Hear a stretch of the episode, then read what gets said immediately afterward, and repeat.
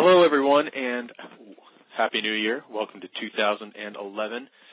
We are going to have a great call and another great seven day fat burning coaching call to get you started with the best tips you need for 2011 to get in shape and get burning fat and doing so.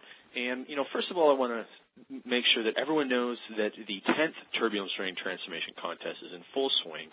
You can take your before photos and get started with your turbulence training workout to lose fat immediately. So you can get started anytime now and up until January 15th is the last day to enter. And from the day that you enter, you have 12 weeks from that start date to get into the best shape of your life for the contest. And of course, we have four categories, men and women under 40 and men and women over 40. Everybody who wins those categories gets $1,000 plus we have second and third prizes and memberships available as well. We really look forward to everybody's success. We had some amazing record breaking performances last time and I know this is going to be our biggest contest ever, especially because of the January start date. All right, so let's get into this week's call. Monday, January 3rd, we're going to start with the transformation tip of the week. And what I want you to do today, especially this is a great time to do it because we are just kicking off the new new year, is for you to you know take a little time, make a little list, and on one side of the paper, I want you to write down everything that you want from life, and on the other side, I want you to write down everything that you're doing that stops you from getting that you want. And then I want you to work, plan, and prepare to stop doing those things that are stopping you from getting what you want in life. And that way, you can make 2011 your best year ever. Now, our training tip of the week is to train smarter. What I want you to do is to cut back on your training volume. If you're not using a turbulence training program, if you're doing your own program and you have high volume program, cut back. You don't need to do as much as you're probably doing. You don't need to train seven days a week. You don't need to train with four sets of five exercises per body part. Now here's here's an example. Recently there was a guy at the gym who did squats, step ups, leg presses, and lunges. Just a regular guy, a skinny guy. Now that's overkill. That was all in one workout. And unless you're a juiced up bodybuilder training for the Mr. Olympia, you don't need to do that. He could have done a quarter of that training volume and still achieve the same results. So imagine, and you know, also imagine how sore and useless he's going to be the next couple of days because of that damage that he's put on those muscles. And you know, just an average guy doesn't need to do that. And the same goes for your chest workouts. As I mentioned before, you don't need to do four sets of five chest exercises to build muscle. You can probably get away with doing a quarter of that volume. So again, if you're doing your own workouts and you're getting from, from Flex Magazine, you're doing too much. You know, if you can't get the job done with two exercises per body part, giving you about six to eight sets total, you're simply not training hard enough in each individual set. So don't just do more for the sake of doing more and trying to be in the gym for an hour. It doesn't matter how long you're in there. What matters is the results you get. Now here's another way to use smarter training. I want you to look at your body as a science experiment. And what I want you to do is to add one new variable to your routine, not 10, but just one. Measure results. Adjust as needed. That's going to find, that's going to help you find out what's working. Don't change 10 things at once, then try and guess what's working. Just make one change at a time. All right, now into Tuesday. Grab a green tea and let's take a look at this week's top research study, which is another interval training study. This one is from Canadian researchers, very close to where I'm doing this call right now. So I'm in Stratford, and uh, this study was done an hour away in London, Ontario. And they had 20 subjects. They were young men and women, and they were put into two groups. And one group trained three days per week for six weeks with 30 second all out sprints running on a treadmill and the, there was a slow cardio group that did 65% VO2 max training for 30 to 60 minutes per day, three times per week. Now the sprint group, they did those 30 second sprints. They rested four minutes between sprints, and they did four to six sprints per session. Now technically they would have worked out in air quotes there uh, for 30 minutes, but really they only exercised for two minutes if they did four intervals of 30 seconds, plus a, plus a warm up and cool down, of course. But they're only doing two minutes of hard exercise or three minutes of hard exercise compared to the 65% VO2 max for 30 to 60 minutes continuously. And now the results found that both groups significantly lost fat. Now the interval group lost 1.7 kilograms and the cardio group lost 0.8 kilograms, but those weren't different when it came to statistical uh, uh, testing. Both groups uh, had an increase in 1% of lean mass, and both groups improved their time trial performance and both groups increased their VO2 max. And so none of those differences were, or improvements were different between groups, but it just showed you, according to these researchers, their conclusion was despite a fraction of the time commitment, run interval training induces similar body composition, VO2 max, and performance adaptations as slow cardio.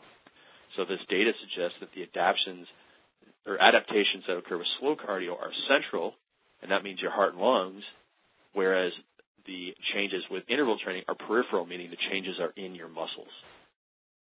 And so that's why a marathon runner can go and onto a basketball court and be out of shape because his muscles, he's doing an interval type training pro, uh, game, basketball, stop and start, but he's only trained for long continuous bursts of exercise or bouts of exercise. He's not prepared for short burst training and his muscles aren't prepared to take that oxygen which his heart and lungs can deliver, but his muscles aren't properly prepared to use that. And so a runner, a long distance runner can even be winded on a basketball court faster than a guy who does interval training.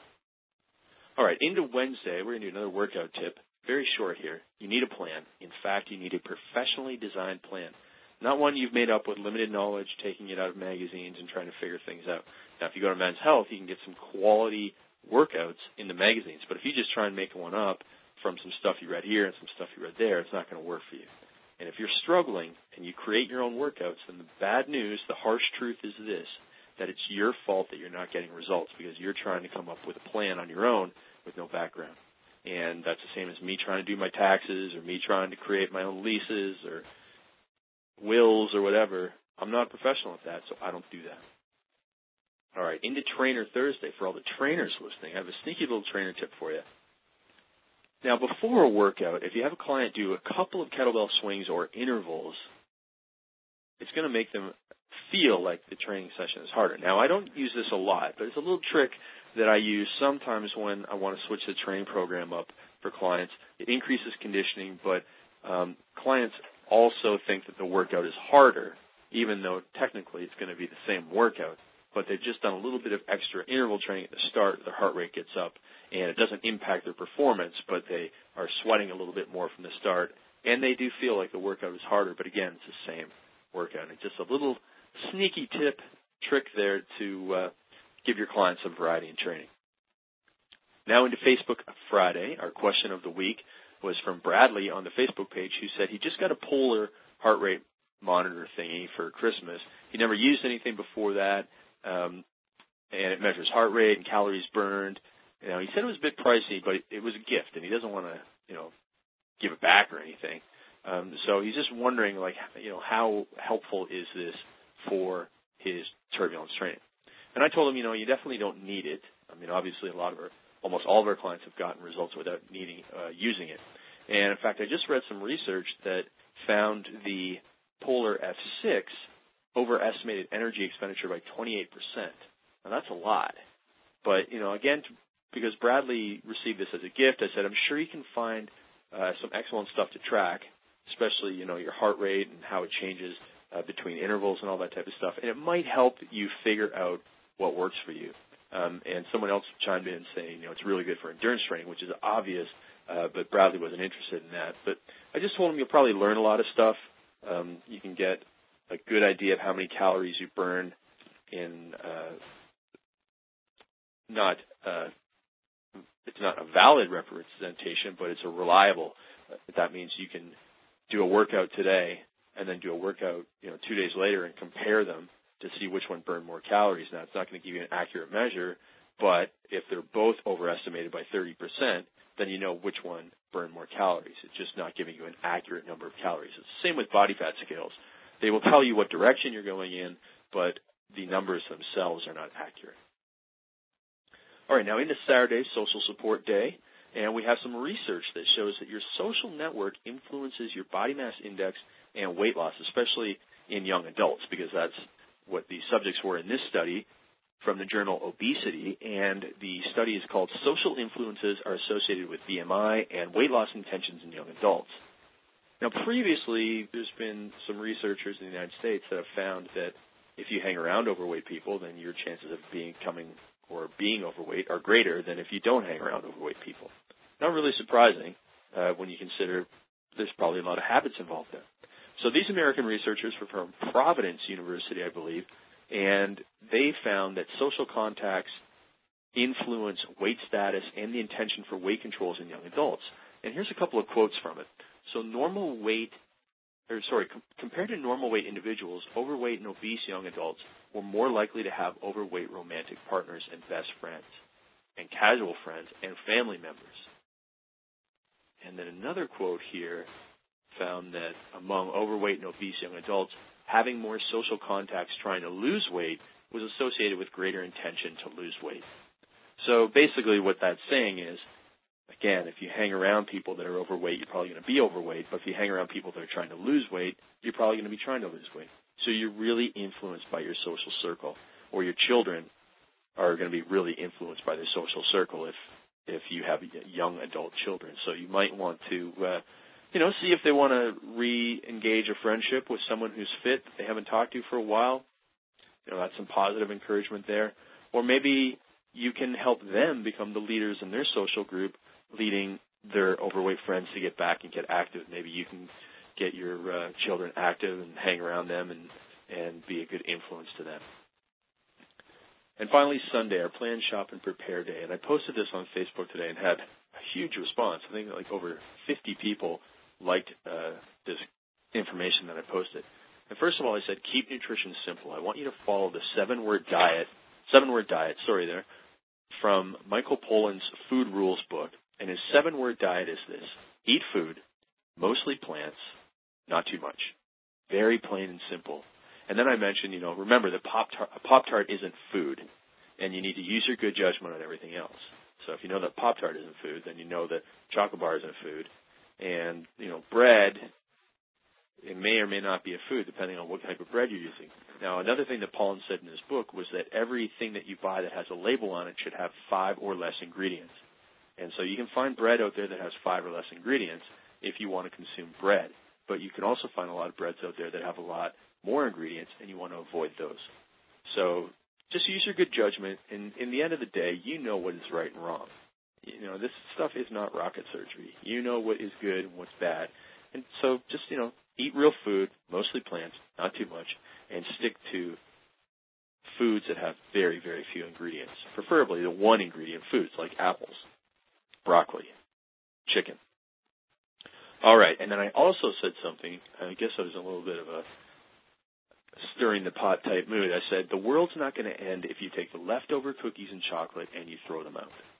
Starving children around the world will not benefit from your not letting food go to waste. So, you know, you hear that argument all the time, oh, you don't want to let this stuff go to waste. But it's junk. It's junk food. And it's either going to make you fat or it should go in the garbage. And so I said, I'm sorry for the truth, but, you know, if you're on these calls and you're on my Facebook page, you are here for harsh truth fat loss advice, and that's what I kind of gave on that one. And so the truth is, it's okay to throw out perfectly good, heart-inducing globs of mass-produced sugar and fat. It really is okay to throw that stuff out. And you know, it's good to have on Christmas Eve when you have people over. But once that's done and the leftovers are sitting around, it does you no good to keep them. You know, just make sure you don't buy too much, or maybe even better, try and get some healthier foods in there. All right. That's it for this week. I hope you're kick-starting 2011 with amazing results.